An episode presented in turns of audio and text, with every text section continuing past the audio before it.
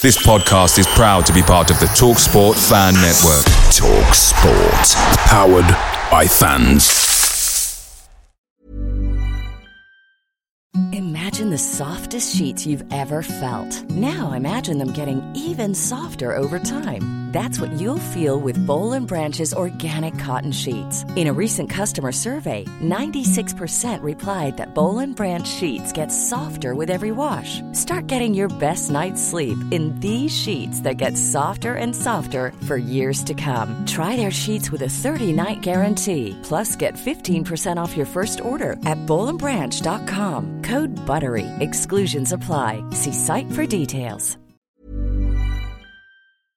Hi, Ellis Pod fans, it's JR here. Bert's Babes, Hoddle's Heroes, even DiCanio's Dozens. We've had some iconic lineups in our history at Swindon, just like the legendary menu at McDonald's. Parkin or Austin, sweet curry or barbecue? Why not get a McNuggets share box to enjoy the debates with your mates? And thanks to McDelivery, every drop off can be a home win. Order now on the McDonald's app and you can also get rewards points too. No one wants to drop points at home, and with tasty rewards to earn, you won't be missing out. Only via app at participating restaurants. 18 plus. Rewards registration required. Points only on menu items. Delivery fee and terms apply. See mcdonalds.com. Hi, this is Jan Fjørtoft, and welcome. And I'm on Loath Strangers. Uh, It's so hard for Norwegian. Love strangers. Well, anyway, listening is a great, great opportunity to hear, hear some great, great stories. Hello and welcome to The Loaf Strangers, a Swindon Town fan podcast with me, Rich Pullen, proudly sponsored by the STFC Official Supporters Club. Rogers is streaking ahead and he's onside. Beautiful play! That is that! What a good shot! Oh, what a tremendous goal! Maintaining foul! Far post for Shearer, goal!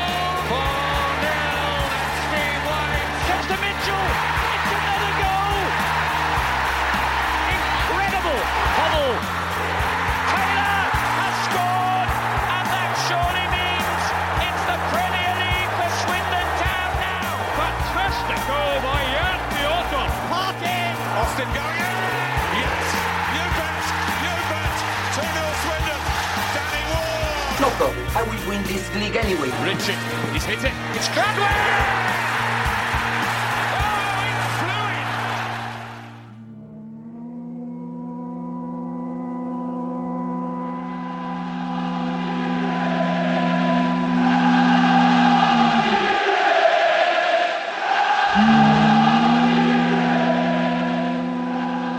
Hello, Jan. Hi. Thank you ever so much for agreeing to take part in this podcast. Well, it's a pleasure, and it's a pleasure to talk about this topic in these times. So it's great to talk about some great days. Yes, absolutely. And you had a very long and eventful career, so I like to start right at the beginning from when you were a child. So, who was your favourite football team and who were your football heroes? Well, I grew up, I'm born. I do always a game. I ask people when they are born, and then I try, I can tell people who they support. Uh, and it was easy in that time because in Norway, a lot of um, it, we had a match of the day every every uh, Saturday, four hour time, three your time, of course. And uh, then the first game I looked at was uh, I can remember was Holland against West Germany, '74. Uh, that was interesting. Was Johan Cruyff was there, and Johan Cruyff uh, turned into my one of my favorites. And also that I followed Germany because this ability to win games was unbelievable. And the next game was between Leeds United and Bayern Munich. That was the European Cup final in '75, and I can remember that because I was eight, and I think I thought it was so unfair that Leeds should lose that game because they were a better team. So then I got another favorite was Billy Bremner. there is not possible to find another player who, who less similar to me, but still. Uh, and again, that was the German way. They won again, Bayern Munich. So so that kind of uh, shaped me early doors.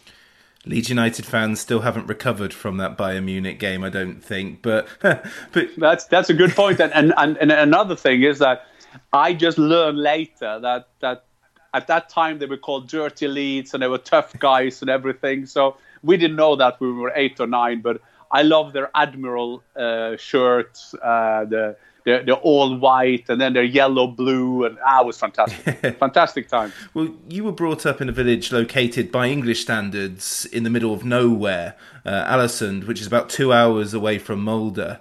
Uh, maybe three hours away. What was football like in that sort of remote community? Well, it was even worse. I mean, when you, you come to Ålesund, Ålesund is a city. Then you have to go with a place called Hareid. That was the, where my father was from. That was also New York by my standards, because then you have to go another uh, two miles, and then you came to a village called Gursken. And Gursken was the village. There were 900 people there. Uh, there were we had when I grew up, we had no football pitch. Uh, the football pitch was done in '78 I was 11 at that time. We had to borrow the the uh, uh, the uh, the football pitch from from another village. So I played at the lawn of my fa- the farm of my grandfather. So I always I always say that the reason I didn't have a I had a good shot, but I didn't have a hard shot because if I shot too hard, then the the ball went down the the, the kind of grass fields of my my granddad and ended in the river. So we could only find a way to score goals without too hard. And, and I think I, that, that at least is my uh, reason for not having a, a, hard shot. Well, yes, and but how how does that help sort of develop your early football skills? Well, I think that w- when I see now in the in the in the mirror, I mean, we didn't know it at that time. I played my first game when I was nine. Uh, my son, when he was nine, he was nearly finished with his football career because he had played games from he was five till he was nine, more games than I did from, from when I was nine till 18. But I think that gave us a hunger, that, that gave us that, um, what you in other countries call uh, street footballers. Uh, we had we played like everybody else. I guess that's a story of every footballer who has uh, reached different levels that have played football 24 7 so did i. Uh, you you learn that that skill. You didn't have coaches who told you everything. The coach was hopefully one father or an uncle who could help you. Uh, my team in my village was in the seventh league in norway. Uh, i followed them everywhere. My dad who was an oil he worked on an oil boat a supply ship he was home just half the year, six weeks on, six weeks off, or four weeks on, four weeks off. And I followed the team anyway. And I remember when I was 14, and we're talking about all the academies of this world. When I was 14, my dad said to me, uh, "Listen, listen, Jan, it's hard to find a coach for your team, the under 14 till 16." And I played for the 14 to 16 team, and I played for the 12 to the 14 team, as you have to do in a village to to keep a team. And he said, uh, I, I'm going to be your coach this year. And I said, but you can't be the coach. You are away half of the year. You're like six weeks on, uh, you're, you're, both. And he said, well, that's, that's quite easy because the guy, the captain of the other uh, shift, so to say, he will be the coach when I'm gone. And I said to him, well, we, then we have another couple of problems because he has never played football. He has never been a coach. So I always say that five years before I started to play my first full international for Norway, I had a captain on the other ship as my coach. And sometimes I think of that when I go to different academies and I've, I've been visited Manchester City or Real Madrid. But I always say, sometimes I say that still, Gursken, my village, have more players who have played in the Premiership and in the World Cup than these academies. So I guess, so I guess I am a product of a alternative road to the to the to the big stages. well, when I was growing up, Norway were enjoying that renaissance. I mean, you were you were in the team when they eliminated England. We'll talk about that later. But in 1981, it was an event where it's an event that we still talk about. So you know it's a big deal because it's a loss where England's media still talk about, and that's of course when Norway beat England 2 1 in Oslo. And it was the legacy was enhanced, obviously, by that famous commentary. How important was that game to children in Norway at the time? Well, I at the time I was 14, and as I said, every Norwegian child know they have favorite teams from all around the world. Now, now it's you. You can have Real Madrid, Bayern Munich, Barcelona, and eh, all the teams. But at that time, we were very, very into English football, as we are now. But at that time, we were like 99%. Now we are like 80. so we're still very into English football.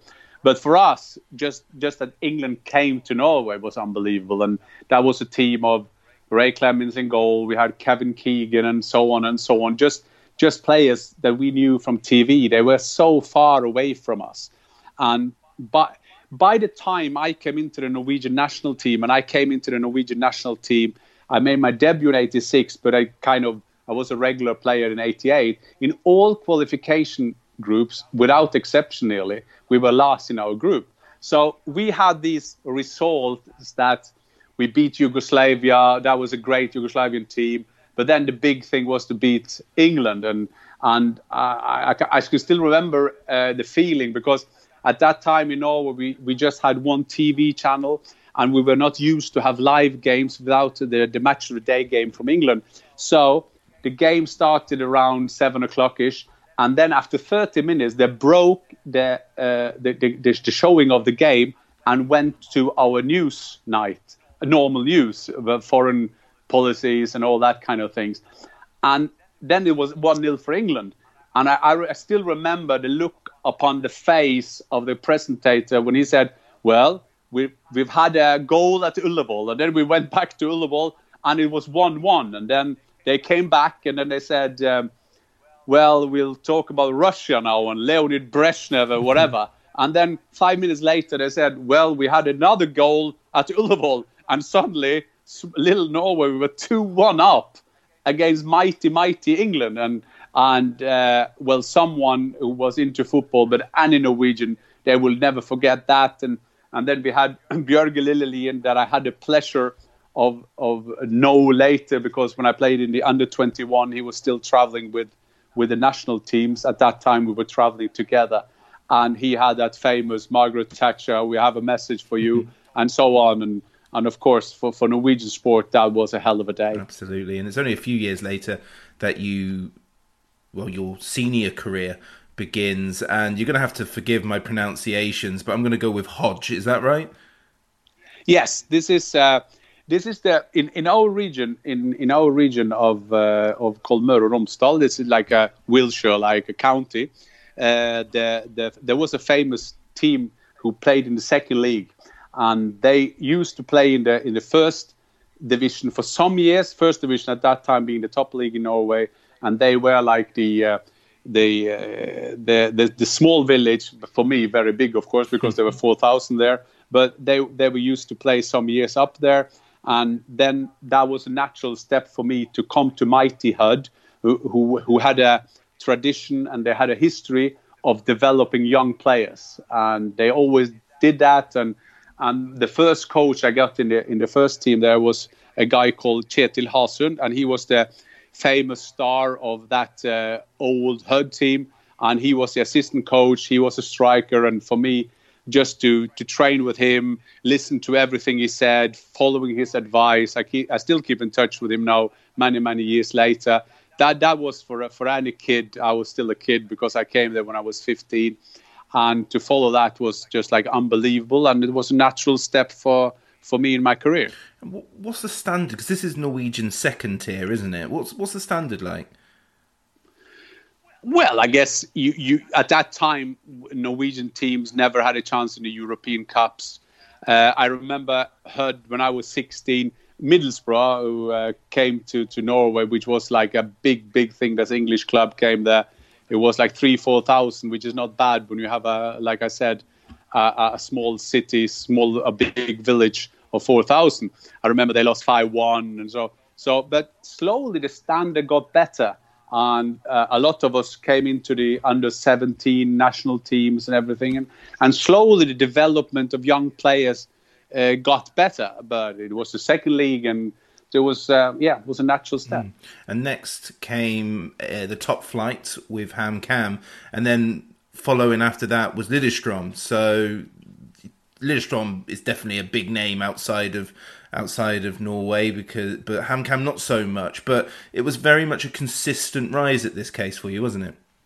Well, it's it's like unbelievable. When I look back now, I, I sound like a, a strategy was fantastic. uh, I see I did everything in the right manners, and and I, ca- I can't believe it. But we, everybody know that things are more co- coincidentally. I I, I went when I was 16. I went with Hødd in a training camp, and I was allowed to to play with them in a training camp in the summer.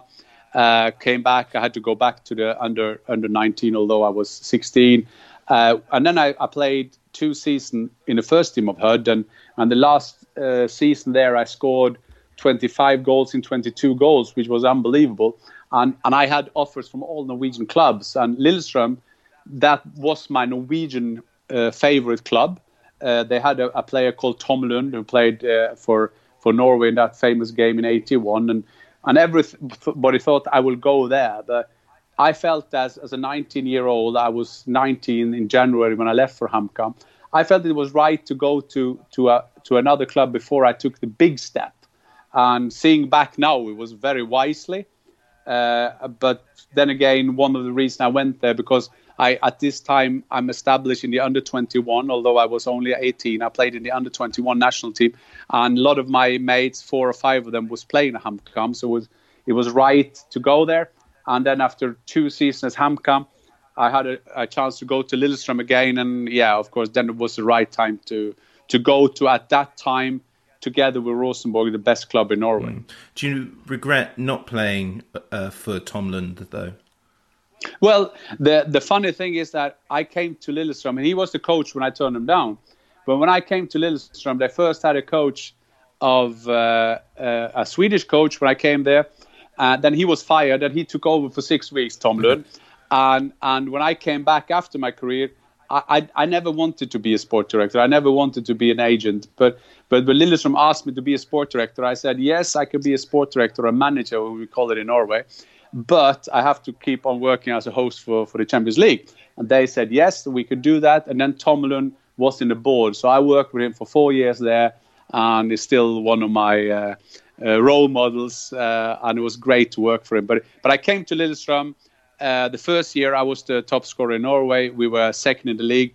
And the next season we won the league uh, before I went to, to Vienna. Mm. And is it at Lillestrøm where you first have a working relationship with David Hay? This is uh, the second year of. I played for Lillestrøm. Uh, the first year we were second. The, the manager was uh, the, the, the coach was fired and Tom Lund came in, and David Hay. Uh, David Hay. I was. I remember I was with my sister-in-law, and I saw that uh, in our kind of news that Lillestrøm got a new coach. It was not like typical Norwegian that they talked to everybody involved. I was one of the, the the profiles in the club, but I never knew anything about it. I just saw on TV that this English guy, uh, sorry, Scottish guy. This is before Google. I didn't know anything about David Hay. Learned later that he was a, a famous Celtic player, manager, and uh, also uh, a Chelsea player. But we saw David Hay came there, and yeah, and I looked forward to to get more influence, to to learn more from him, and I and I thought it was great that David Hay came there. David Hay came to Lillestrøm. I I I quite quick uh, established a good relationship with him, uh, and yeah, we won the league, uh, and yeah, everything everybody was happy. Kerr had made the run ahead of him. This is White. He's lost the marking. Now Mott. what joy he will take from that goal. Okay, so you do really, really well in Norway, top scorer playing for your Norwegian team, and like so many players from that generation in Scandinavian football, European clubs take notice. You moved to Rapid Vienna. How did that move come about?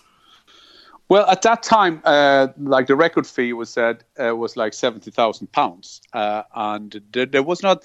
I was kind of the first wave uh, going abroad. There was not rarely that they went to Norway and had a look at uh, our league because, as we know, when people get interested in, in, smaller countries like Norway or Belgium and Switzerland or or even even Austria and so on, it's depending on how, how well their, their national team is. And I, I would have done had my injury, but I played Austria, and that's why they saw that I scored against them. And so so Rapid Vienna they wanted to have a big striker they wanted to ha- have a, a, great header of the ball. I, I, I, was tall. I was six foot two, six foot three, whatever. And uh, when I came down there, the last thing that uh, Lillestrøm said to me, my, my club down in Norway, said, There's no chance that you will make a trial. There's no chance at all you will do a trial. Uh, and the Friday when I was I was then called up uh, and said, Come tomorrow, Saturday, to Vienna. And I said, I can't do that. And and this was the vice president, Fani, and I will come back to him later because his name made some funny stories along the shores. Uh, and I said, but I can't do it. And he said, what, what do you mean you can't do it? You, you're a Norwegian, you're 22. We could offer you a professional contract. And I said, I'm getting married. And I said, well, that is a good excuse. So, but can you come Sunday? So I had my honeymoon in Vienna with, with my wife. so, you know, Rapid Vienna, as far as I'm concerned, a huge, huge club steeped in in rich history, and really Austrian football was largely forgotten about now for whatever reason, maybe the rise of Red Bull. But what was your experiences like playing in Austria? Well, I came there, and first of all, I, I ended up having a trial. Uh, there was a game against a club called Red Star Auto. I will always remember that name. And then there was two strikers playing up front for Rapid Vienna, that friendly next to the stadium, Gerhard Hanappi Stadium, as it was called. Now it's called Allianz, as many stadiums around Europe are called. And uh, uh, and this guy, he was the tallest man I've ever seen in my life. So I thought, this, the, I, I'm playing alongside the tallest man in the world, and they are looking for a guy who can head the ball. Uh, and, I, and, I, thought to myself, well, this is the game that I'm going to win every header. And I, I, remember I, I scored a goal. It was not given, but I headed the ball and a, a, small goalkeeper, has to be said, in goal as well. And, and I didn't feel very well afterwards. I knew, of course, because in, in the show training before the before this game, uh, they were having a, a open training because Hans Krankl used to be one of the best goleadors, the goal getter of his generation, played for Barcelona, awful lot of goals for Rapid Vienna and the Austrian national team. He, he made me do volleys for 10 minutes, and then the rest of the training, I made crosses for him doing volleys. To, to be fair to the to the then, which I thought was a very old man, he was 38, uh, and he's just ended his career in Salzburg and shooting them to to the to the Premiership or the top league there. And then, luckily for me, after the game, they said, "Well, Jan, we, we, we want you. Uh, we want you." And uh, I went back home to Norway. I played a friendly Norway. Scored four goals. The agent of Rapid Vienna wanted to sell them the player. He called uh, Hans Krankl uh, and said, "Jan has just scored four goals." Didn't mention it was a friendly, and then they start negotiating and uh, the the biggest fee, like I said, was seventy thousand, and I was sold for three hundred thousand pounds. So it was four times the biggest fee out of Norway. And this is in nineteen eighty nine. This is before every technologically things that ever happened. And mm, and then I was a Rapid Vienna player, and I, like you said, Rapid Vienna was uh, Rapid or, or Austria was a quite they, they developed a lot of, of great players in 78 in, in the world cup they beat uh, West Germany. That was a great team with Hans Krankl scoring two goals in that big win over West Germany. Herbert Prohaska, they had Walter Schachner, they had a defender called Bruno Pezzey who, who died too early, unfortunately. I played against him, he played for Tyrol. Um, but the Rapid Vienna, there was a working man club. So this is the the kind of like Schalke in uh, in Germany, which is a working man's club. This is the workers from a working area. Uh, when I came there, they, they, were used to have a lot of Yugos, as I said, guys for Yugoslavia. And then in, came a, a, blonde Norwegian tall guy. And uh, the first game is against St. Pölten. And uh, we knew this. I, I, then, this is before internet as well. So I, I tried to find out as much as possible, talking to different players. We negotiated my contract till like 4, 4.30 and then they say, Jan, you have to play a game. And I said, What do you mean? Yeah, it's the opening game today. Uh, and who are we playing? I didn't know. And we just rushed to the stadium. Uh, Hans Krankl told me a couple of things in in, in German. Uh, I speak fluent German now, but if you if you if you see how they speak German in, in Austria, that is uh, and in Vienna, that is their own language. I didn't understand one thing. I warmed up. Uh, I was standing in the corridor then before the game. I more or less then I, I realized we're playing against a team called St. Pölten. I'm standing in the tunnel thinking, wow, uh, I'm, I'm a professional football player. I'm, I'm there. I got my number 11 shirt. Standing in the corridor, turn around. I see straight into the eyes of Mario Kempes. And Mario Kempes in 78, the top scorer, winning the World Cup for Argentina, was retiring and was on a retirement tour in, in Austria and had his long, now a bit grey hair, but still his uh, uh, fantastic uh, fashion on, on the pitch, still very good, of course. And, and then 29 minutes later, I've scored my first goal for Rapid Vienna. I ran out to Hans Krankl and hugged him, and well, the rest is, as they say, history because I scored a lot of goals for Rapid Vienna.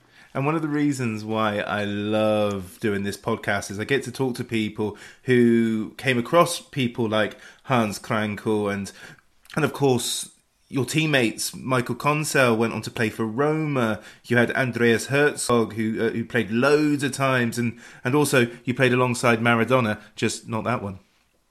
I did, uh, like like you said, and I think that is what what is great about football, and those small glimpses, and and then sometimes like three four months ago, I went to uh, now just before Christmas, I can't remember. Uh, it was last year. I went to Vienna because one of the oldest football clubs in the world is called Vienna, and Vienna, by the way, they are playing Sheffield FC now in one of those well the oldest football clubs in the world. Uh, so they celebrated uh, there must have been the 125th uh, celebration, and I went there, and the I was one of the guests of honors because I played in Vienna and I always spoke uh, in Rapid Vienna. But this was one of the neighbor clubs, and, and there I met the first one I meet in the reception is Mario Kempes. I know the guy who's taking charge of him there, and it's fantastic. And that's what I love about football. And um, McConsell, like you said, he went to Rome, a fantastic goalkeeper, and Herzog. But but I think the funniest thing was was Hugo Maradona. He did everything. He was a brother. He, Maradona, there were three brothers playing football, and uh, they played. I think of what, on one stage they played in Rayo Vallecano in, in, in Spain together. Uh, correct me if I'm wrong, but but uh, but Hugo Maradona, he did everything like his brother, only worse. And but to be fair to Hugo, every other player in the world except for Messi is doing uh, worse than Diego did. But um, and I remember that this was a big news in Austria, and of course, being a big news that he was the brother of, of, of Diego. He got a big apartment because Diego could come there, and it was all those kind of things. And and he was, and this time everybody had a roommate, and the the roommate of Hugo Maradona was a guy called Pere Woods. And Pere Woods had played a bit in Espanyol Barcelona, so he spoke the, uh, Spanish. And I remember in the training camp, he came home and he was so shocked, and you could see you, and I say, guys, guys, you can't believe what's happening. And I was like, what? Now I I got a phone call in my room. This is before iPhones. And I took the phone and there's a hello, this is Diego Maradona. So I think that was more or less the highlight for Hugo Maradona. He didn't play a lot of games. He came on in one game, I remember, uh, against a local rival, uh, Austria Vienna, but he didn't do as well as uh, I guess the club wanted to. I also was a big fan of Herzog when I was a child. I always I always wanted him to come to England, but when you can play for teams like Bayern Munich and also Werder Bremen as well, that's that's no mean feat. Now, when we were very close to, to go to England, of course, after the first six months there, we had a good good run in the um, in the European Cup. We knocked out um, uh, Aberdeen, uh, we knocked out Bruges, uh, and then we lost to FC Liège. And the, the deal was that I learned later because Trevor Francis was then the manager of Queen's Park Rangers, and he watched myself and Herzog all the time. I was 22, uh, Andy was 22, and he wanted to buy us for a quite big amount of money. Uh, at that time, they were talking about two, 2.5, 2.6 million pounds for both of us. In the, in the 1990 or in 1989, that was an awful lot of money for Austria. And uh, but then Trevor Francis got uh, got the sack. Uh, so I played there for another two three years, and Herzog then after two two years he went to uh, Werder Bremen, and he had a great career, and he had over 100 caps for for uh, his country, and now he is the national coach of Israel. So. Uh, the football world is small. Uh, the football world is uh, that's what I like about the uh, football world because always as well when I when I meet someone from one or another nationality first of all, there's a big chance that I played with one of the guys from from that that that country when you played in four different countries and 10, 11 clubs. But also you have this platform to to to speak about those kind of things. Absolutely, you do. I mean, as far as Rapid Vienna is concerned, you have four of the most productive seasons that you have as a footballer. You're scoring 20 goals a season every season. Really, really good individually, but it just wasn't a great time for Rapid and unfortunately in cup finals as well.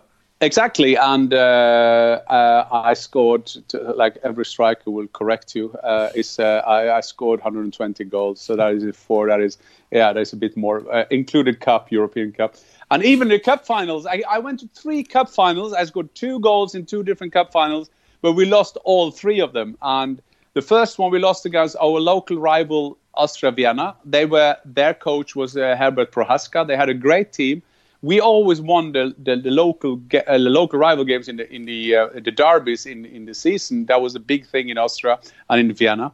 But in the final, in the 92nd minute, uh, Hans Krankl took me off. I, have, I had scored what then looked like the match-winning goal. Uh, I was one 0 up, and they all congratulated me. I said, "For fuck's sake, it's not over!" And I turned around, and they made one-one, and we played the extra time, losing three-one without a striker. The next year, then we, uh, we lost against uh, a second league team, which was catastrophe for Rapid Vienna. Uh, and then the last game I ever played for for uh, Rapid Vienna was uh, against Tirol Innsbruck, where we lost 2 1 or 3 1. But I scored in that game and it didn't help. But it wasn't my last game. And we were, we were okay. We, we, it was fantastic for me to have Hans Krankl as my striking coach.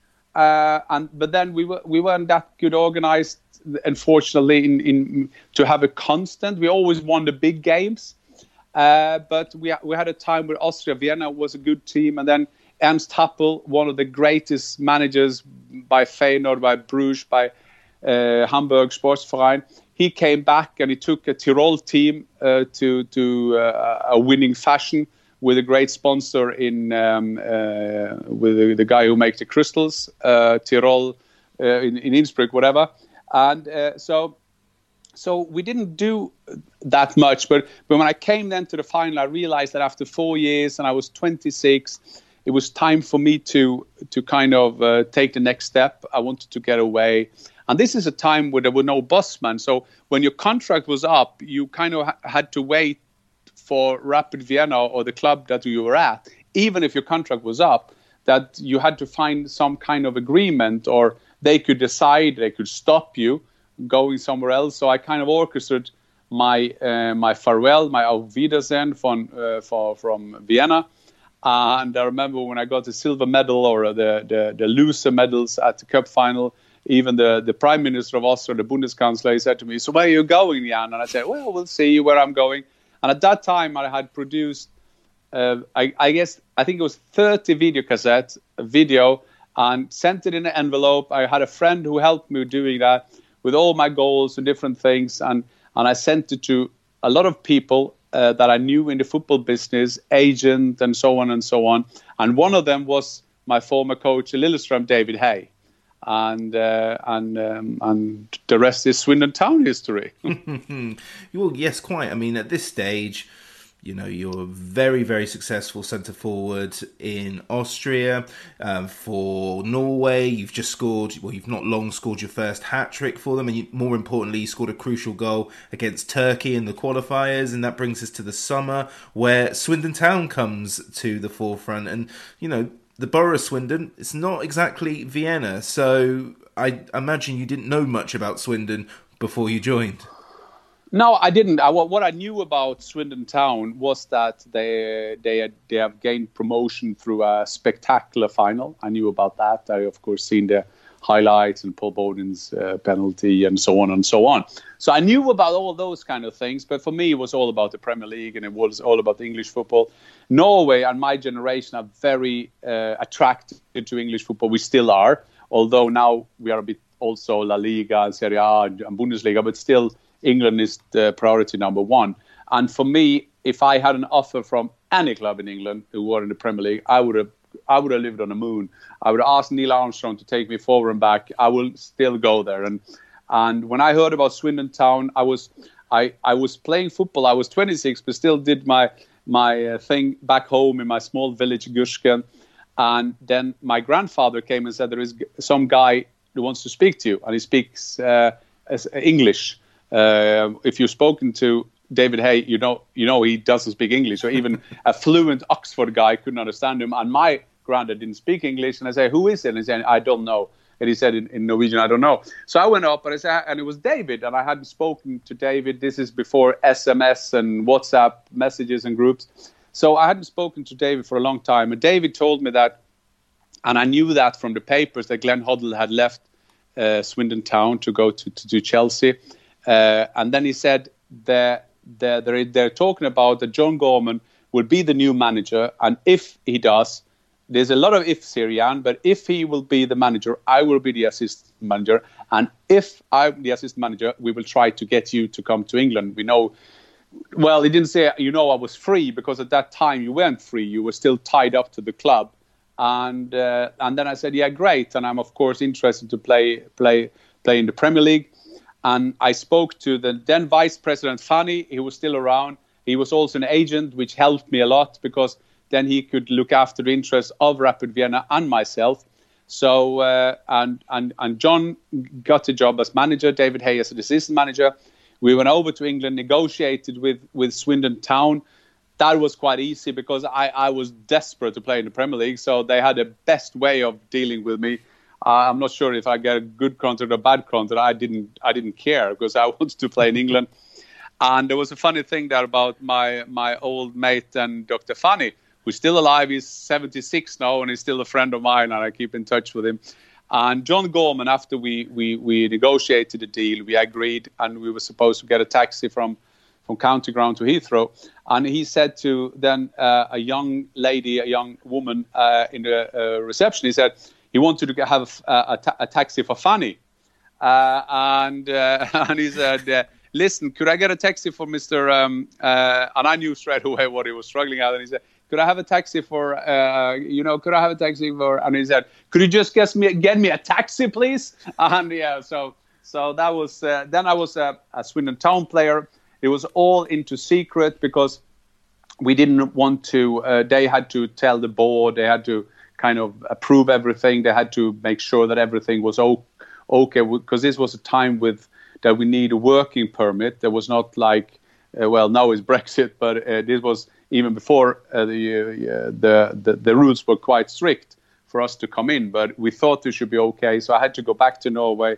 I had a, a soccer academy and a, a, football academy, and I, I I couldn't tell anyone, but I was very very thrilled because the the the greatest dream ever, and uh, think that it was just like unbelievable that I was supposed. I mean, it was fantastic to be a professional football player, but to be a professional football player in England in the Premiership was like unbelievable, and I I, I couldn't believe that I I had come so far, and I I told my brother. I remember we went over to to our home grass, and I said we have to make some long crosses because I think there's going to be a lot of heading uh, this this this season. I mean, living in Vienna and then moving to Swindon must have been quite a contrast.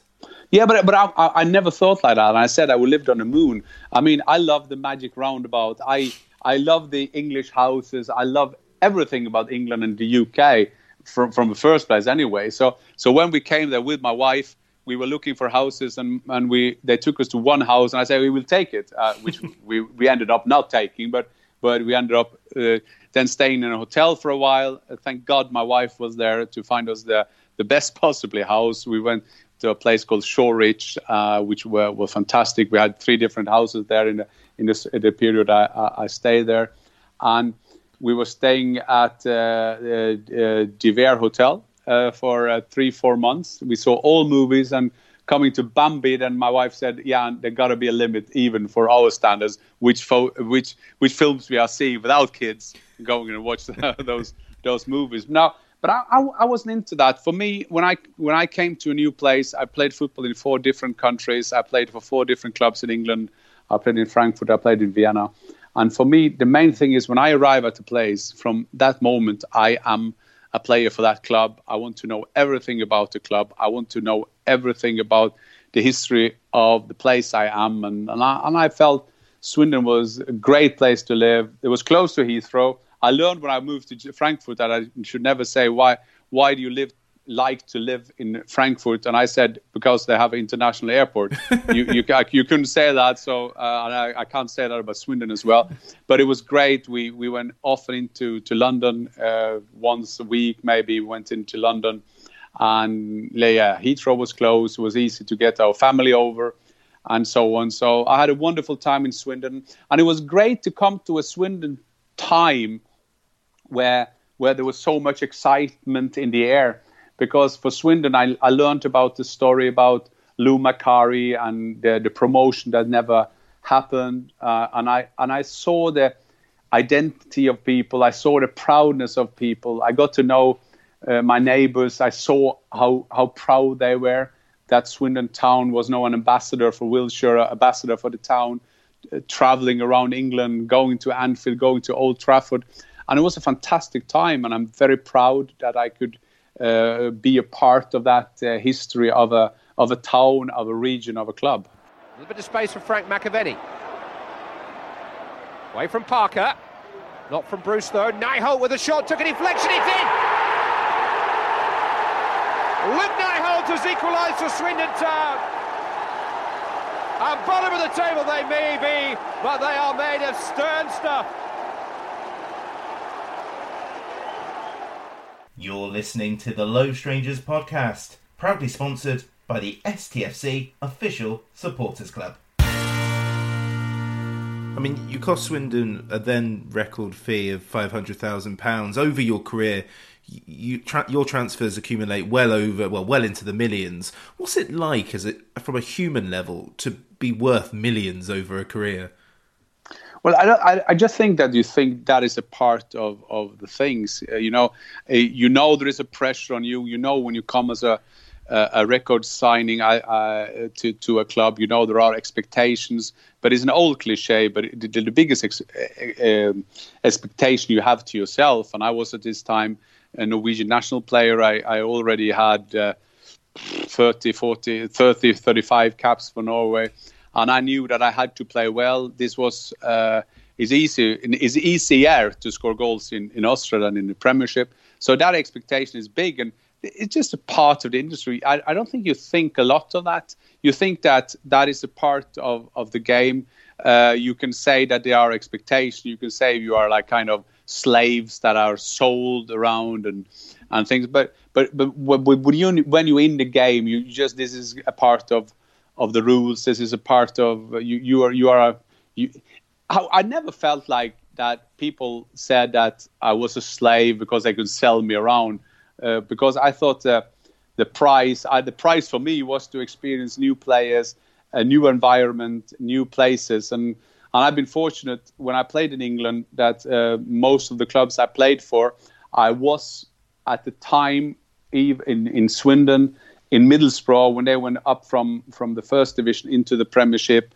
Uh, at Barnsley when Barnsley had that fantastic year in in the Premiership, and e- even in, in Sheffield where we had a, a quite good team, and I was there at a good time for the clubs, and I think that is one of my legacy when I come back to these clubs, when I meet people from these clubs, that we and a lot of the other players around at the time, we are kind of a symbol, we are a kind of um, a, a, remembrance, or people remember that as a great time, and and that is something something that I'm very proud of that I, I I could be a part of. Let's talk about John Gorman. John Gorman is often cited on this podcast by my guests as one of the nicest men in football. I'm sure you would agree. No, not, not even. He is the nicest man in football. Uh, so, so John Gorman, and, and John Gorman. You know, when people talk about Swindon Town, they they say because I think this is because we conceded 100 goals and people thought what was going on. Uh, and it's also that we started off so badly, and I was a part of that. I was, uh, but but John Gorman was. John Gorman was, like you said, very, very nice in his. He was, he's, he, well, some critics could say he was na- naive, but he wasn't naive either because he had his philosophy. He had, he had shared that philosophy with Glenn Hoddle. The passing of the ball, uh, was very vital to him. And when we then we were kind of losing all the time, that went into kind of strange things. And because I remember we lost seven one at, at Newcastle, and and John John said to me the next day because we went to a dinner together, and he said to me, uh, "Jan, we did some great passing," and, and you kind of even then he saw something positive. Uh, by the way, that was the game where Shaun Taylor sat on a bus and he said, "Well, uh, Andy Cole didn't score," and I said, "For fuck's sake, Shaun." Every other Newcastle player scored. so I mean, that that was the kind of atmosphere in and around the club. And then we can ask ourselves, would have been better if we had a, a brutal, a typical, uh, when you think of the old cliche English managers. Well, maybe maybe we would have scored less goals, that for sure. We would have maybe conceded less goals, but I, I, I'm I'm not sure that it will be a big big difference uh, by losing five 0 or two 0 uh, there would there was games we were winning. We scored more goals, I think, than Arsenal, who were fourth in the league. Even I'm not sure about that. It's 100, percent but I remember it like that. And I think one of the things that could have saved us uh, at that year, and if we see it realistically, we had a team that had a certain quality of the players. Uh, but I, I see now when you see Premiership, we think back on Swindon t- Town time, you see that we there have been a lot of bad teams in the Premiership, and we were quite okay. And if you see the amount of points we had, there was a realistic chance. But of course, the record signing Jan Fjørtoft had to start scoring from game number one. Uh, and uh, unfortunately, it was the opposite. First game at Bramall Lane, uh, where I later will have uh, scored a lot of goals. But in that game, we played 1 1. It was the first game of the season. I got a knock in my, my ankle, and that and in a mixture with not telling that I I need treatment or whatever. I thought I can just play on and I will play this of me of me and and that's in combination but with with me thinking that well I'm losing slightly the self confidence because as a striker if you go two three four five six games without scoring goals you start thinking well there is something wrong with me there is something wrong with the way I'm playing football. So maybe I'm not a good enough for the team, which was hard to un- or good enough in the Premiership, but, but that was quite hard for me to understand because I did well for Norway uh, at that time. But I came into that mixture of bad thoughts, feelings, and everything, and also that I was expected to score the goals, and uh, uh, and then yeah, that was a quite difficult autumn for me, and it was difficult for Swindon Town. Of course, if I had the same amount of goals that I had uh, in the second part of the season, we would have been in the league. But but you never know. I would I have scored so many goals from January and out if I didn't score before Christmas. I don't know. I have no idea about it. I just know that we we we we lost a lot of games, and I was. Uh, at the time is unbelievable. In 1993 is also one of the highlights in my career at the same time that I'm sitting on the bench for Swindon not scoring goals, and I'm scoring the decisive goal in Poland that we qualified for the World Cup for the first time since 1938. So there is just like unbelievable ups and downs in my career at this uh, time. I do remember even though I was very young at the time, what was I, nine, ten? I was ten when you scored that goal at, in Poland, and I do remember sort of the eye rolls of you know like, well, he can score for bloody Norway, can't he, and things like that. But I think generally the fans saw your effort. They recognised that you were always trying, and you always celebrated other people's goals. You know, with so much um, enthusiasm, didn't you?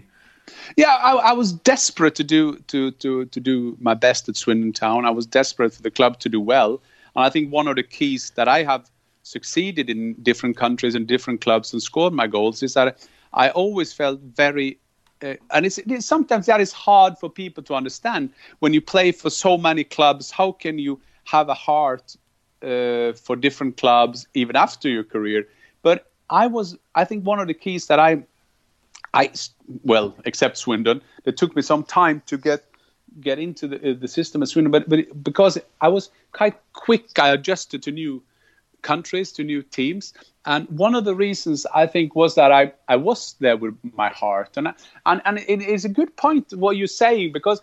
Uh, I, I remember I remember we do warming up and I was on a bench and we, we were warming up. We did some volleys and I did some great goals in the warm up and I remember people people celebrated. And I remember these kind of things. I think they were desperate for for the club to do well, they knew that uh, then I had to do well, and and but it was also great humor. And I remember this fanzine, and I, I always put that fo- uh, story forward because there was two blank pages in this fanzine, and they were saying at one top of uh, page one, so to say, was saying what has David Hay done for Swindon Town, blank page, and then the next page is blank as well, and down at the bottom of that page saying uh, he, he got Jan Fjørtoft to the club. He, he got us to pay and buy Jan Fjørtoft. But I think that is also a legacy to my attitude to it because I thought I was unbelievable funny. I thought I was fantastic, great humor.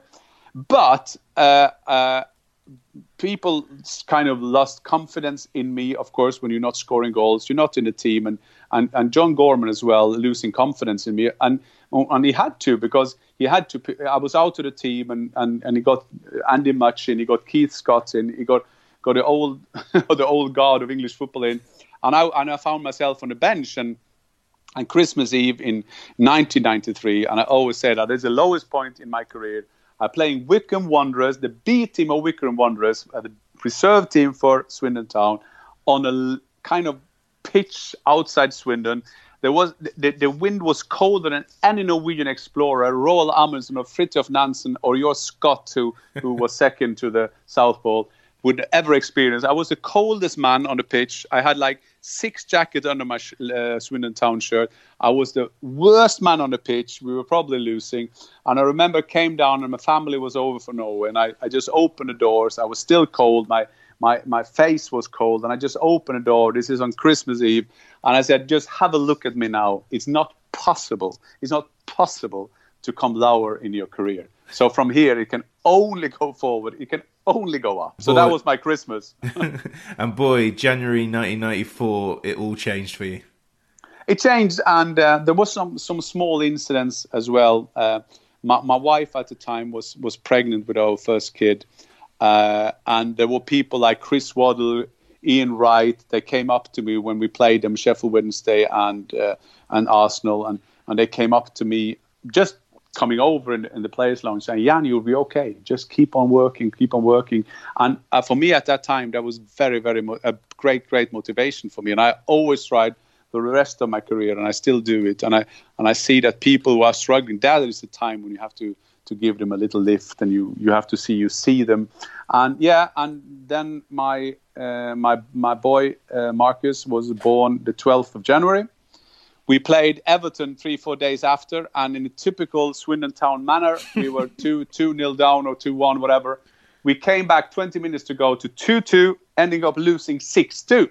Uh, uh, and I came on, I remember we had a, there was a, I made a volley, and uh, I was sitting in the, in a ward with my, with my wife and my newborn kid. And on match of the day, they said, uh, and, and mind you, this is like 26 years ago. And uh, I remember the the commentator said, "Well." Uh, and a great volley, and it was nearly a goal. Of course, no goal because I didn't score goals. And they said, um, "Well, this is why uh, Swindon Town bought a record, uh, a, a, bought him for a record fee." And and I and I remember I said to I said to my wife, Let, let's, let's hope this is a start of something." And and uh, and Keith Scott was was cup tied against Ipswich away in the FA Cup, and I played in the FA Cup, and it was the same it was the same thing that have ever happened. I, I was a, bit unlucky, maybe not good enough, and I couldn't score. And then I suddenly scored a goal, and uh, and uh, yeah, we we were, I, I, had that first goal, and at, at this same time that I I uh, I scored my first goal, I was very worried that. Um, that I will miss the World Cup. That was that was coming up in the summer, and I was very well very, very nervous for that because the first time Norway had qualified since 1938, not even Erik Thorstvedt was playing at that time. but Erik Thorstvedt was playing for Tottenham. And, and then the next league game, um, and I remember Keith Scott was a bit disappointed that John Gorman said, Well, I keep on with Jan up front. Uh, and, uh, and I played that game, and like 15, 16 minutes, I remember the, like that. Erik Thorstvedt, my, one of my roommates from the national team, he got injured he was carried off, and I said to John, uh, to Erik Thorstvedt when he went off on a on on uh, on this what do you call that in England stretcher. when you stretcher yeah so he was lying on the stretcher and I say you are you are a fucking coward because I I'm just supposed now and I'm just ready to score my first goal in the Premiership. And you are stretched off, you coward. And he went off. Ian Walker came on, and some minutes later, I scored my first goal in the Premier League. And and that changed a lot of things because I had agreed to go on loan. Swindon were generous or saving some money to let me go to save my place in uh, uh, for Norway in, in the World Cup. So I, w- I was about to go back to my former club Lillestrøm. They was they were very generous, finding money to pay my wages and going back. And and after the Tottenham game, uh, I think we were off on a Sunday or on Monday, whatever. My wife told me to go to get something in, in, Swindon town in, in the centre. And when I and I was driving, and, and you you were so good with these uh, with these. Maybe it was Sunday. I can't remember. It doesn't matter. And you have these posters saying what's in the papers, and that was an evening advertiser, and uh, and on all posters while I was driving to the city, and it's it's touchy to talk about now, and. Uh, that was the always the headlines. Please don't go, Jan. Please don't go, Jan. Please don't go, Jan. That was kind of the the headline of of uh, every poster. And I remember I came back to my wife and I said, I think there is a big chance that we will be staying, which was good for us. I mean, I had a two week old son. Uh, w- we didn't want to go back, but we, we, we knew that this at that time when that was decided was the only chance that I had to play at the World Cup. And and rightly so, I went into John, and John said, "Yeah, and of course you you must understand there is no chance we can let you go now." And uh, and I, I had to call Lillestrøm, and Lillestrøm, generous again, they said, "We understand that, Jan, and we're happy for you." And Lillestrøm has always been a it was my, my favorite club when I was a kid. I worked for them later. It's still it's still my club. They, they were the only one who could maybe be a director of sport. I did that for four years for them because that was my club. And uh, yeah, and then then I, I scored goals for fun. I think for me, your goal against Tottenham as a child was was so so important because obviously your friends in the in the playground, lots of Tottenham fans in Wiltshire, um, but of course, probably one of the biggest moments was things like um, scoring against Manchester United, which for you as a Norwegian who was raised on English football to get that goal would have been huge. Of course, you've got Swindon's only hat trick in the Premier League. Just great memories for us as well as for yourself. Yeah, I think it was, and it was like there was a uh, that from January to May there were ups and downs again. I, I now I can only remember the goals I scored. I can only remember the games we won. I can't remember we lost, and we prob- we probably did. But yeah, there was some some great experience. There was some great experience we had together with our fans. Uh, the Manchester United game was was big, and it's it's always remembered for Cantona stamping on John Moncur, uh, and he was just standing there. Uh, that was a two-two game, and yeah, there were some great experiences. And I I remember scoring my hat trick, and not far from where I'm talking now, I have my ball from that game uh, from from a hat trick. I'm very proud. Although I, the the funny thing is, I was I was one of those players, uh, and at that time. Uh, for four months, it was only Le Tissier who scored, I think, a goal more than me in the Premiership, in the whole Premiership, and there was some good strikers around. And I scored that for Swindon Town, so which which was uh, which I think now was then as well was a great achievement. But uh, I was not a great penalty shooter, and that was unbelievable because I was quite good going one to one with a goalkeeper, but somehow I didn't I wasn't that good at penalties. And so so this game Paul Bodin not taking the penalty I'm doing the penalties. So I've scored I guess with a header and then we get a penalty and it's me to do it. I go forward I think what what will I do now? I, am not sure. And Ogro- was a goalkeeper for uh, Coventry and I thought well I just and I do I did a terrible penalty and uh, Steve was even more terrible uh, because there was then the goal. And then in the second half, we get a second penalty. And I thought, what the fuck will I do now? I, I don't have any, I didn't have one sleeve, sleeve up the arms in the first place. And now I got another penalty.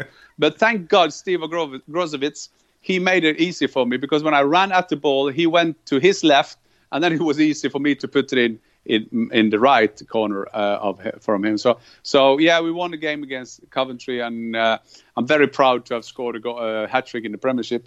Uh, so there was a lot of great great experience uh, that time, and ending all, and we were down, uh, ending all playing Leeds United at home. We had we were 95 goals we had conceded. We conceded goals for fun. There was three two. We was we were losing five, and then we scored three again, and and so on. But we we had a, a bit trouble. Uh, we had a bit trouble with conceding goals, even though we had uh, the Terminator, Shaun Taylor, as our captain at the back with his uh, mouth protection in there. Was one game he came. You, you couldn't understand what he said. There was no chance, and he he wanted to lead us out there. You can imagine. So Winston Churchill during the Second World War having a mouth protection in his mouth. We were all speak German if if that happened because you couldn't understand a thing that he said.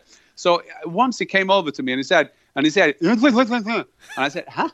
And he said, and I said, what the fuck are you talking about? And then he took out his mouth thing in his, and he protected. He said, "Fuck off, Jan," and then he put it in again. So that, so, so that that's that's one of those those th- things to remember. When we're conceding goals for fun, there was one game left of the season. There was Leeds United. They had a decent team. They had Brian Deane there, and Brian Deane later, a good friend of mine that I played with in Sheffield United. He was also working in Norway later, and we, mm. we met up here. And Brian Deane told me that, well, the preparation, uh, I mean, there was a bit alcohol involved because they, they had a good party week and they're playing us at County Ground. There could be a great way to say farewell to the Premiership, farewell to our fantastic fans. And what do we do? There are 95 goals we have conceded. So John Moncur made uh, on the message board, he made like the odds for what will happen. And the odds for us conceding 100 they were they were worse than Elvis is alive and Jimmy Hoffa could be found. And uh, and of course we conceded five goals and yeah we conceded hundred goals. So uh, so that was like unbelievable and and it, and it was a funny time for me because I was very I was very glad that I came back as a, as a goal scorer. I could show Swindon Town that I was um, that I was capable and I that I can give the excitement that 500 pounds get to in the playing market at that time. But also it was was and then we was very sad because we got relegated. But then again, for me, I had so much to look forward to because I was supposed to play for Norway at the World Cup. That Shaun Taylor story is is one of the best. Let's let's talk about your teammates in the Premier League. Who were who were the standout? Well, there were so many. I mean, what what I love about what I love about football teams and what I love, but especially love about uh, the UK. I played for four different clubs, but I, I think what, when I when I do my teammates in all those kind of clubs, I could kind of take them into four kind of categories of people. Uh, and I am I, I love people. I love uh, to be around. I I am an individual. I'm a selfish bastard who wants to score the goals, and hopefully that will help, help the team. But I could I will always be in a team. I love to be a part of a team, and and at Swindon we have so many characters. We had a fattest goal, uh, the captain of the world uh, in Steve uh, McClaren, uh, Ross MacLaren, the Scottish guy that we were friendly with our family. He was unbelievable guy. And Then you have Fraser Digby, who lived not, not far from me, a great character with his wife, traveling around Swindon town, having parties. And they would go good to go out with uh, on, parties. Fraser Digby, after the season, he, him and Nicky Hammond. Nicky Hammond, I guess, played 20% of the games or maybe 15 20% but they they said they couldn't they they, they didn't do any mistake so they they the 100 goals they, they didn't do anything wrong okay which i think is funny now 26 years later uh, we had shaun taylor of course shaun taylor being our leader leading by example I mean, you're talking about guys you want to bring on the front line in a, in a war. I think you will you will you will take Shaun Taylor any day. Uh, he was unbelievable. You have Paul Bodin with his with his left foot and his great penalties. You had, had a, a Kevin Horlock, who who was a young kid when I was there, but he kind of turned into a a, a, a great. He had a great career, yeah. uh, going to Manchester City. John Moncur, of course, going to West Ham and and so on. And uh, we had some great players in the team, but but for me, the most important thing for my career and for my goals, that was uh, Nicky Summerbee.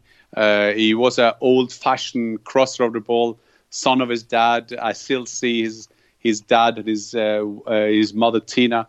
I see them when I do Manchester City. It's great to see them again. I met Nicky uh, coincidentally, or we, we knew about each other, but we we we we had a had a drink and a dinner in in Doha where I think he still lives, and. Um, yeah, he was a fantastic crosser of the ball, and uh, a lot of the goals I scored was was from his crossing. We we had a, a I'm not saying telepathic understanding, but he he did what crossers should do. He should cross early and he should do a percentage ball like David Beckham. He was he was not the caliber of David Beckham, but in terms of crossing, he had uh, the, uh, the, I would say that he had the same potential as as David Beckham. Fantastic, and and then it was funny because in John Gorman, if if we lost four 0 uh, or three 0 uh, Uh, John Gorman only counted the chances we had, and he thought if we had strikers who scored four goals, we would have won four three, which is a fine way and a charming way of, having a philosophy. But at the end, then you will end up having a lot of strikers. So if we lost five,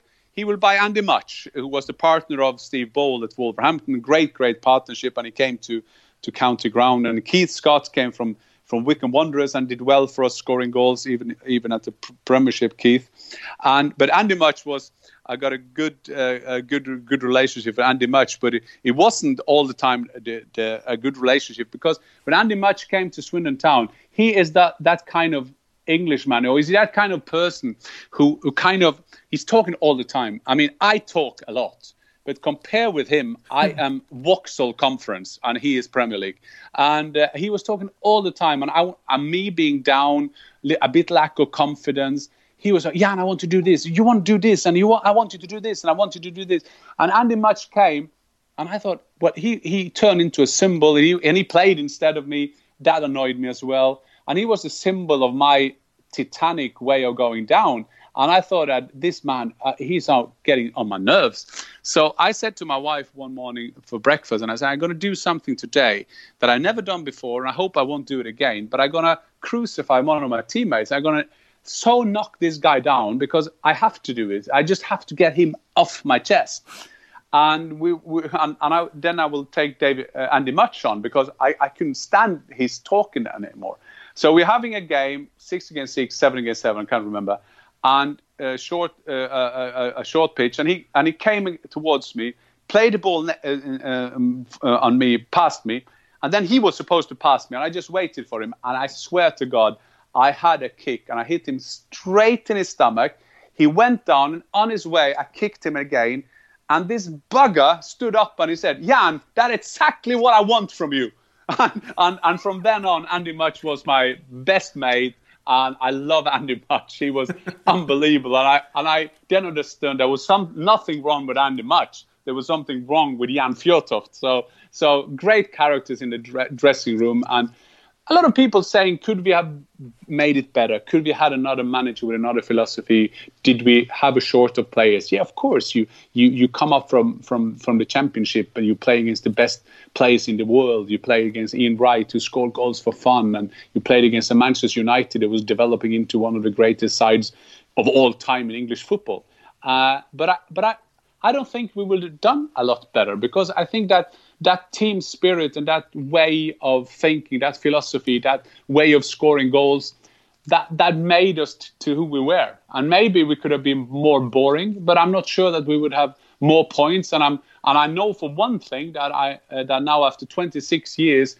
Uh, if we were a team that kind of played on corners and free kicks and tight at the back and losing 2 0 instead of 5 0, we wouldn't sit here and talk about this as one of the greatest time of our life. A little bit of space for Frank McAvenny. Away from Parker. Not from Bruce though. Nijholt with a shot, took a deflection, it's in! Luc Nijholt has equalised for Swindon Town. And bottom of the table they may be, but they are made of stern stuff.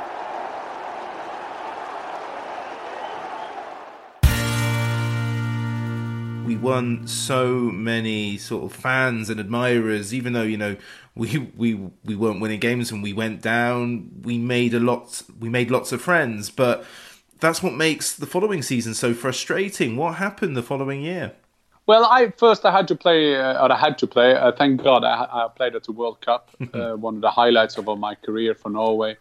Uh, and I remember a lot of the, the Swindon Town fans in England because we have knocked out England, and England was not around anymore.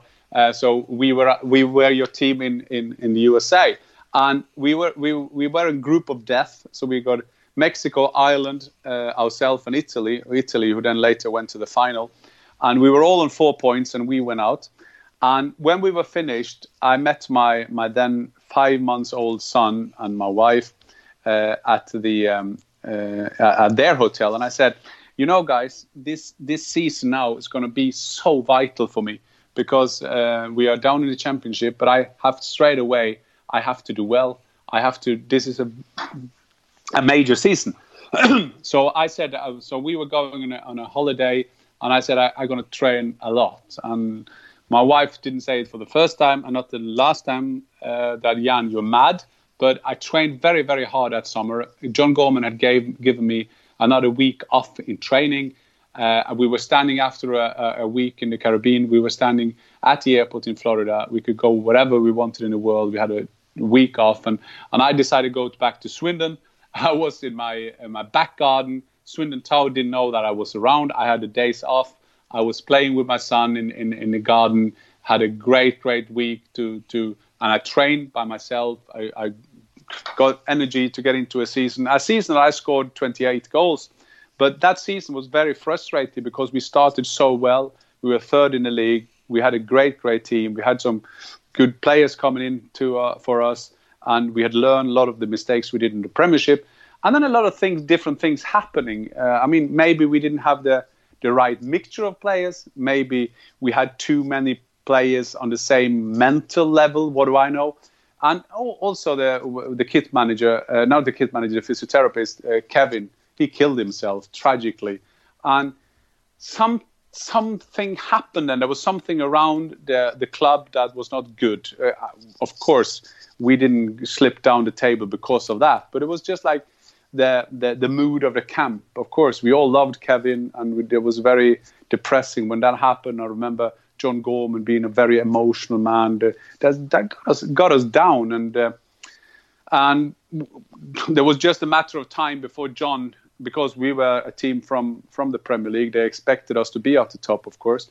And then John was fired and Steve McMahon came in, a tougher manager, totally opposite of John. And coming down to the um, transfer deadline day, uh, that was the end of Jan Fjørtoft at the club as well. I, I've signed before the season, I signed a five year contract because, first, I wanted to stay there, but then again, what footballers do, you want to be rewarded for, for doing better. And then the transfer deadline came up, and, and uh, when, when, when the club told me, Steve McMahon told me that we have accepted a fee from from Middlesbrough, well, then you know the train is off, and off off I was. Yeah, it was certainly the first transfer in my time support in Swindon where I felt sort of empty, and there's only been a few times that's ever happened. Yourself, when Shaun Taylor left, and later when Matt Ritchie left very suddenly to Bournemouth. Yeah. Um, those moments where you think, had these individuals stayed, what the future would have held? Because let's be honest, although we probably wouldn't have had a great season, we wouldn't have gone down had you had you remained at the club.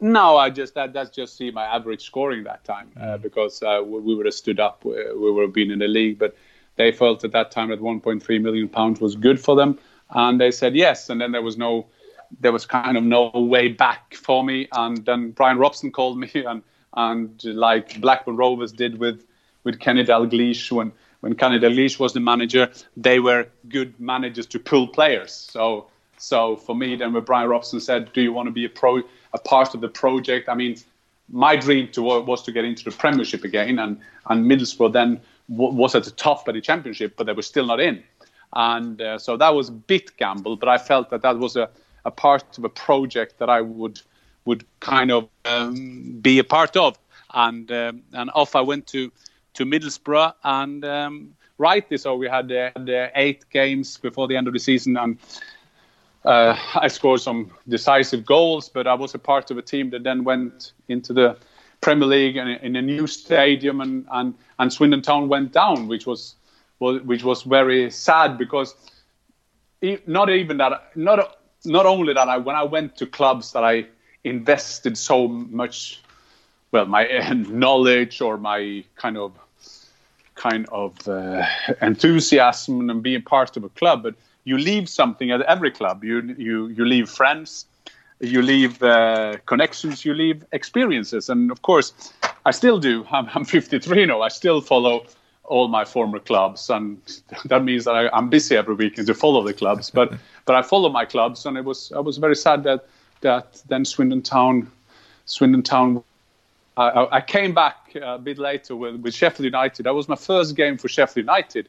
I came back back to Swindon. Uh, was fantastic reception uh, of the fans, and it must have been three, four years later. That was unbelievable. And and, and, I, and I, and I can, can tell you one thing, and that is my only regret. But I'm, I know that human beings are not like that because you do, and I've always done decisions based on family situation, the feeling, and coincidences and things like that. But but when I was finished in, in, in, Germany, when I played for Eintracht Frankfurt, I, I can't believe why didn't I go back? Why don't why didn't I play in England for a couple of more years? But I then I went back to Norway. And I know that was a family situation because I could have played on in, in the Bundesliga as well. But but I, I love to be in England. Why didn't I go back and play a couple of years more in England? But okay, the rest is you can't do anything about it. I went back to Norway. I got my third child. So football is like football is like life. You you you're not even always sure. You do thirty thousand decisions during a day. So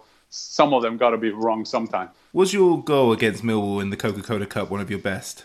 I think my best goal ever in my whole career is uh, a goal against Brighton in the ah. League Cup, where Fraser Digby shoot the ball as very high, and I remember my geometry in school, and I knew that if I can make the same angle, and the, and then the goalkeeper will probably probably be long out of his line. So I, I kind of if you see that on YouTube, you will see that I the ball comes down, it bumps over the defender, and I just do the same as Fraser did, one more, because the geometry just made it do that. That was that was important. I think my strength as a player was that I was always thinking, what what, what was the best thing that can happen?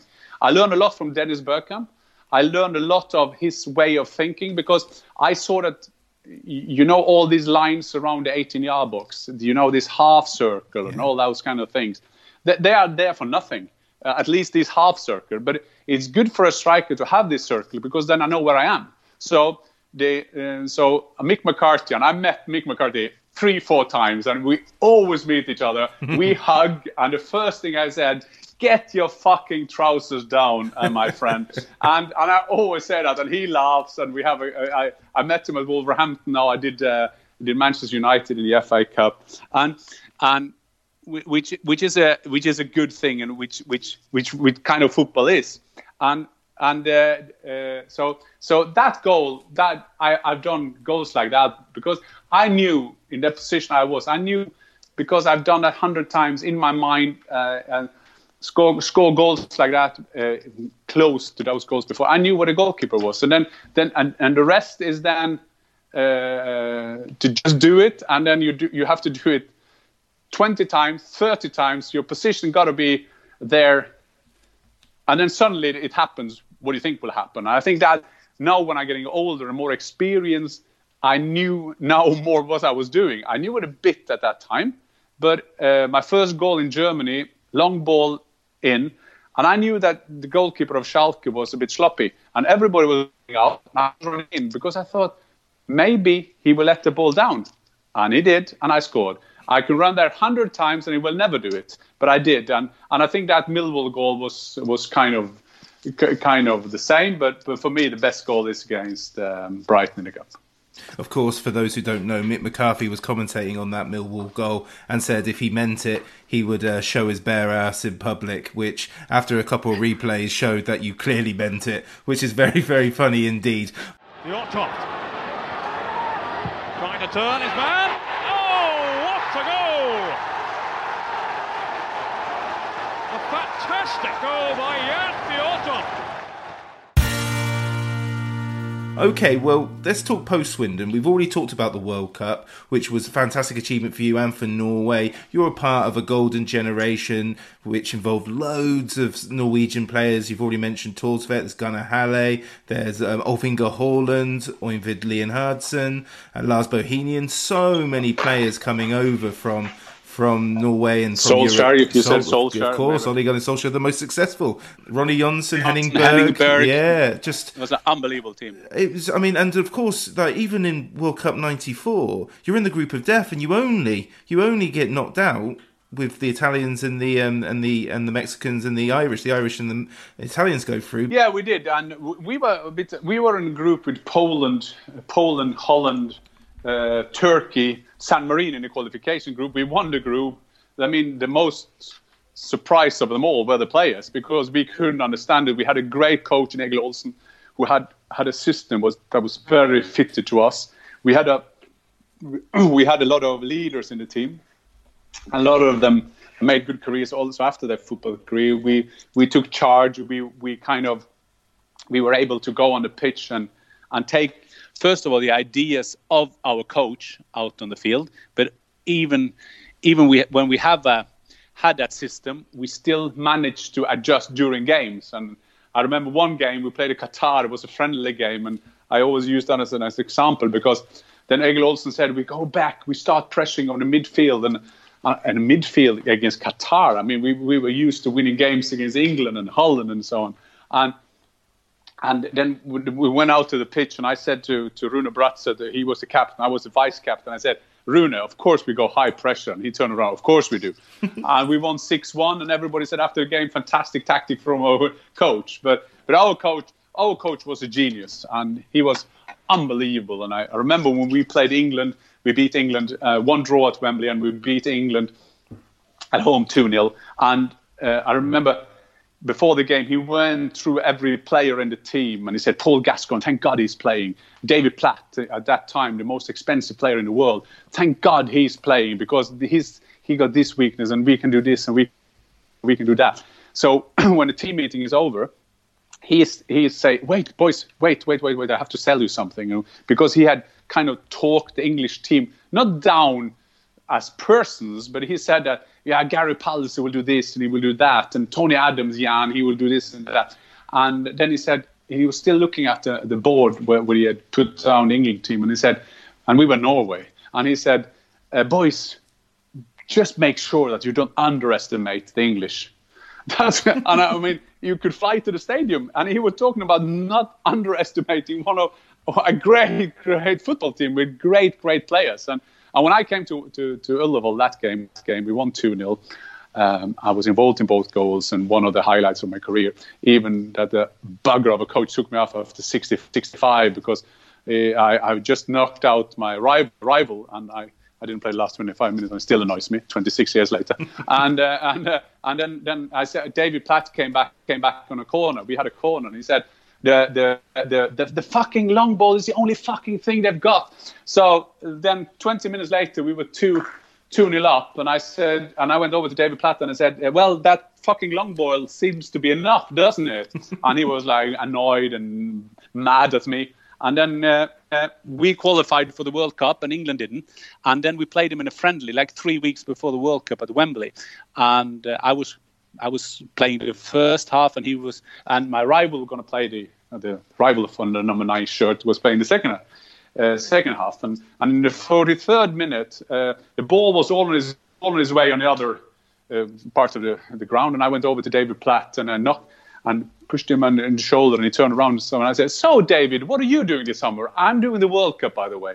and he like kind of not, tried to knock me down. And this was was during the game at Wembley. So this is this is that feeling that he went managed to get into the team, and and we felt we can beat anyone. Anyone. Uh, we did. We we beat uh, the greatest nations.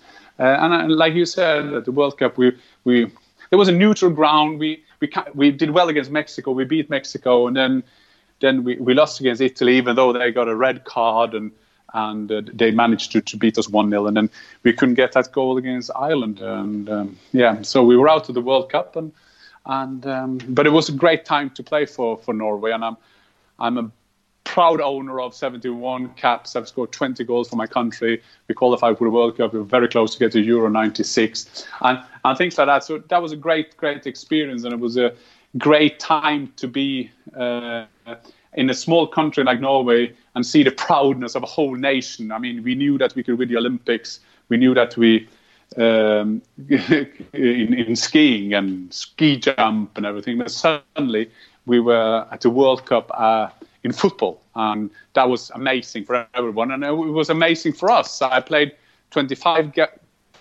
games. The fifth game when Egil Olsen came on, and I played nearly 50 games for him. Uh, he's a coach, and he turned around everything, and it just shows you how. Yeah, the, the amazement of why I love teams. That was sometimes you find a mixture of a coach and a great team, or a great team and a great coach, and this, and this mixture of him and Egil Olsen is now like 200 years. No, he's not. He's he's, he's the 75 or 76, and and I still love to be around Egil. And when I have an event or anything, I go I got a communication company in Norway, and wherever I have something, I always invite him. He always come and we talk about the old times, and he he just shake his head, shaking his head because I think that he was a great leader, and he doesn't feel he was a good leader. So he felt he was a bad leader, but he had a great system, and uh, so we have always these quarrels, but but uh, great, great memories. I mean, just it's just listening to your enthusiasm about the past. It's just so infectious. I, I could do it all day, but we will look to wrap it up now yeah. um, because because you've been so generous with your time. But I mean, one of the things that I love about because I I don't you know I hated seeing you in Middlesbrough jersey. I hated seeing you in a Sheffield United and Barnsley jersey. But what I love about now with social media is I absolutely adore every now and again a clip of you kissing Tim Flowers or winding up Roy Keane by not going down and rolling around injured when he when he wallops you. Um, I just love seeing those clips, and it's great that you managed to forge a career where you had great relationship with the fans throughout. Yes, and I think that one of the, I mean, did I know that at the time? Maybe not. I think we human beings are good at talking ourselves in a mirror. I did that because of that, but it was quite natural for me. I've always been a football fan. I've always been a football fan, and maybe I, I would love to play for for the bigger teams in the world. I would love to have played for Liverpool or Manchester United. Every player would like to do that. But what I'm very glad and I'm very proud of, uh, Swindon Town uh, was a time that was the best time of our lives when we were in the Premiership. I went to Middlesbrough. That was a project from them going from they were nearly bankrupt. Steve Gibson came on. He took Brian Robson there. I was a record signing, and then they kept on getting Juninho, Ravanelli, and so on and so on, get a new stadium. Great, great time for Middlesbrough. Uh, then I went to Sheffield United. Uh, Sheffield United was done. We were, were nearly, we, we, lost in the playoff final. And then I was sold in a funny way. And I, I would just say that, uh, although we're wrapping up, uh, because how how transfers are come around, because sometimes it's a bit coincidence. We played Bury away, I'm in the shower. We won 2 0. I've scored a goal. Happy with my goal. Happy that we, I think it was in the cup, that we were in the next round. And then in came Charlie Green. He's later than known for getting Rangers from, well, take them out of business, but that's another story. So he came on, and I was I had shampoo in my eyes, and he said, and it was not normal that this, the general secretary of the club came in, the secretary general. So he came in and said, Listen, Jan, we have agreed a fee with Barnsley. So my head Barnsley, not far from Sheffield. They're in the Premier League.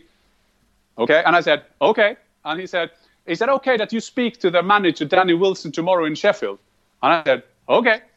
And then he turned around and he went out. And then I, and I, this is like five seconds later. I, I said, but, but Charles, eh, stop, stop, stop. And he turned around and I said, but I want all my money paid out. And he said, okay. And then he went. And like two days later, I was playing for Barnsley and that is also part of the industry is like unbelievable uh, part of the industry. But that was also also for me at the end there for Barnsley to to be a part of of their season when they were playing with their same shirt as we did in Swindon, by the way, the, the yellow and light blue was just like watching Brazil. and uh, then at the end, I got I got I got my roommate John Hendrie. He is a funny funny guy, Scottish guy. Obviously, because he put me on the bench, the worst manager I've ever had, uh, uh, and I would have said that in his face. Uh, and uh, and then I wanted to. I was still ambitious. I didn't play for the national team, then, but then I also at the at the end, and there's not a lot of people in, in England maybe know about that, but I wrapped up my career more or less in Germany, where I was able to play two and a half years.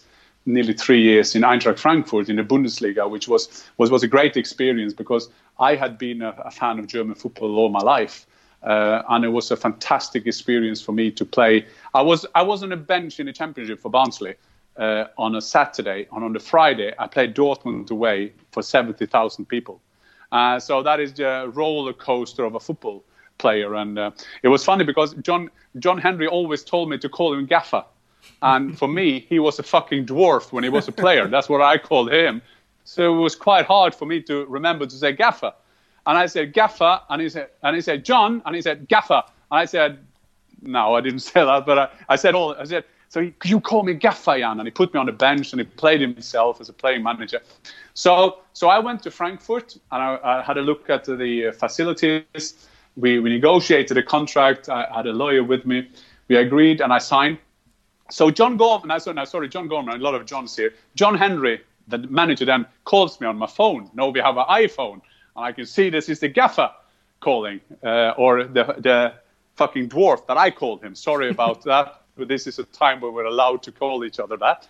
and and I took up my and I took up my phone, and, and I was in a hotel. And I was sitting in my bed, so I took the phone, pushed the green button, and I said you fucking idiot, you worst manager of the world. And I said all the swear words I knew in England. And I said, you are so useless. You are blind. I can't remember a worse manager than you. So after one minute of me swearing, John Hendrie said, you're signed, have you? and, from, and, then we just both laughed, and, and we still laugh about that story. I went back to Barnes, and I kind of that's what I love about what love about football that uh, we can still have that relations. We we compete, and but still we got that thing together that we we uh, we we did with with the players that we played with, with with the managers you had, and also by the most important thing the.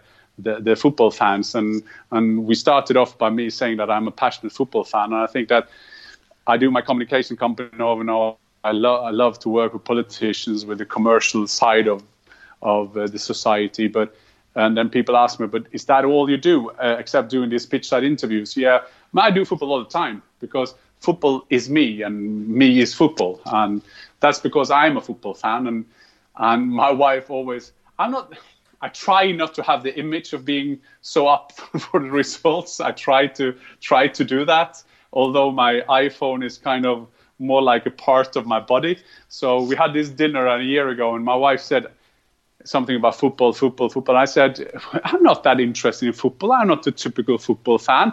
and she said, what is the, what is that on the phone? And then it was the update on my phone on the Norwegian league while we were eating food, and I, I know I was I was losing, but but I, I can still see that that was the key. That passion was the key for me to have a good connection with the fans because I am from. We started off with me being from a small, small village, and and I still got that feeling when I when I meet people that I admired.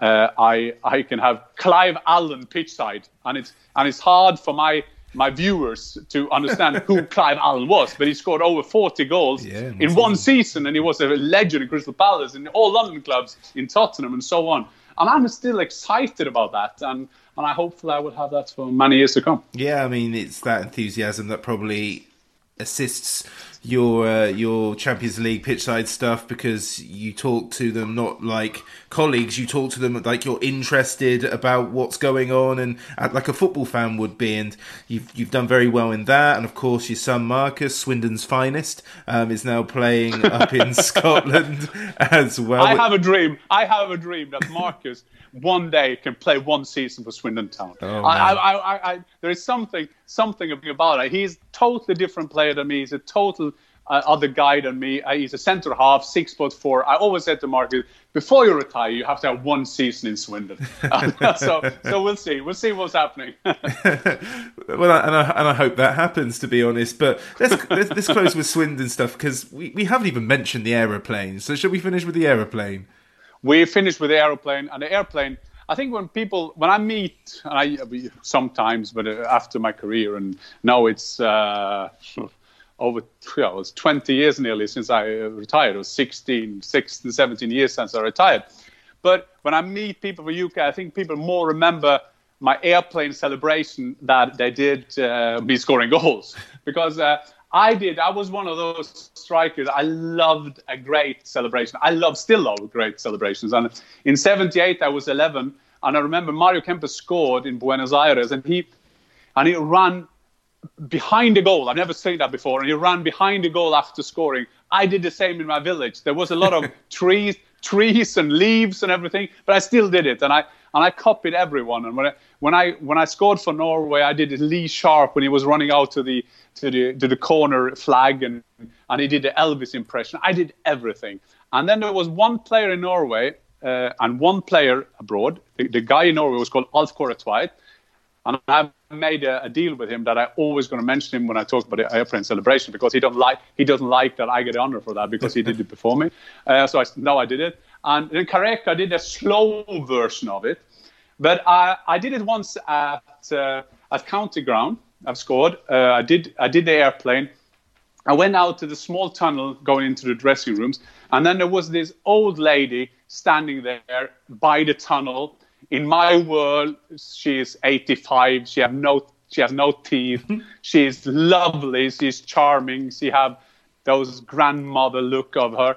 Uh, in still, she is in my story. I remember it was an old lady, and and he and she, she was shouting, which is 100% true. And she, she was shouting, Yan Yan Yan, And I turned around, and she was doing the airplane.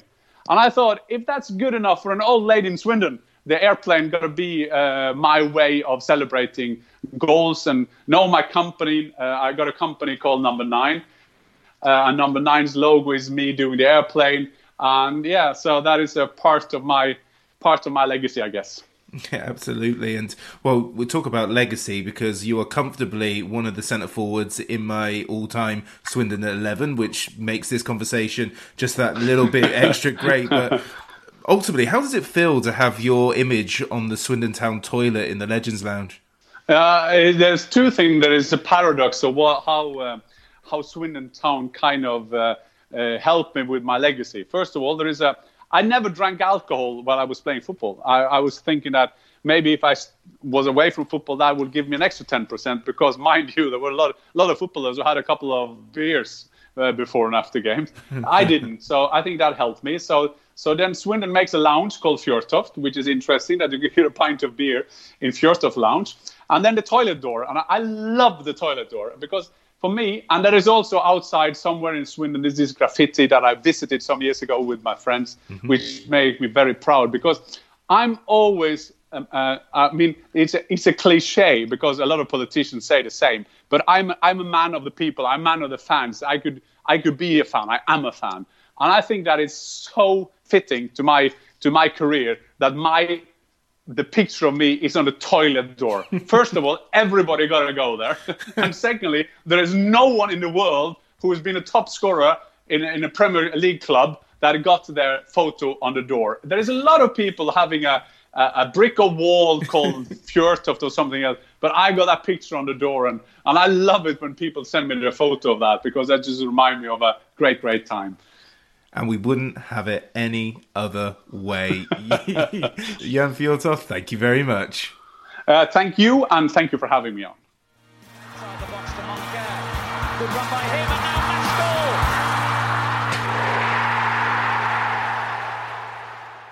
The Low Strangers is proudly sponsored by the official STFC Supporters Club.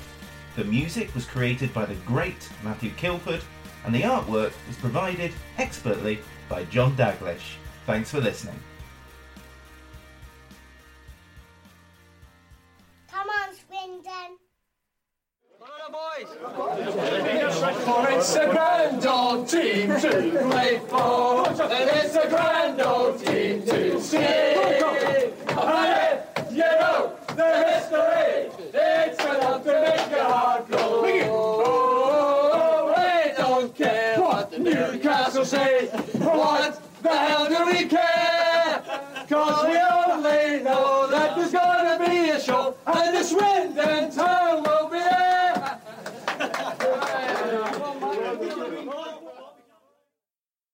Hi, Ellis Pod fans, it's JR here. If Swindon players were McDonald's items, who would they be? We've had lots of Big Macs like the legendary Alan McLoughlin, Harry McKirdy, or even Steve McMahon. Perhaps you'd prefer to channel the power of McPlant like Darren Ward, or maybe five chicken selects, one to enjoy for each time Ben Gladwin joined. Yep, there's one spare, but there's still time. And you don't need super scouts or data solutions to get your hands on any of these. McDelivery through the McDonald's app brings them all to you at participating restaurants, 18 plus. Serving times, delivery fee, and terms apply. See McDonald's.com.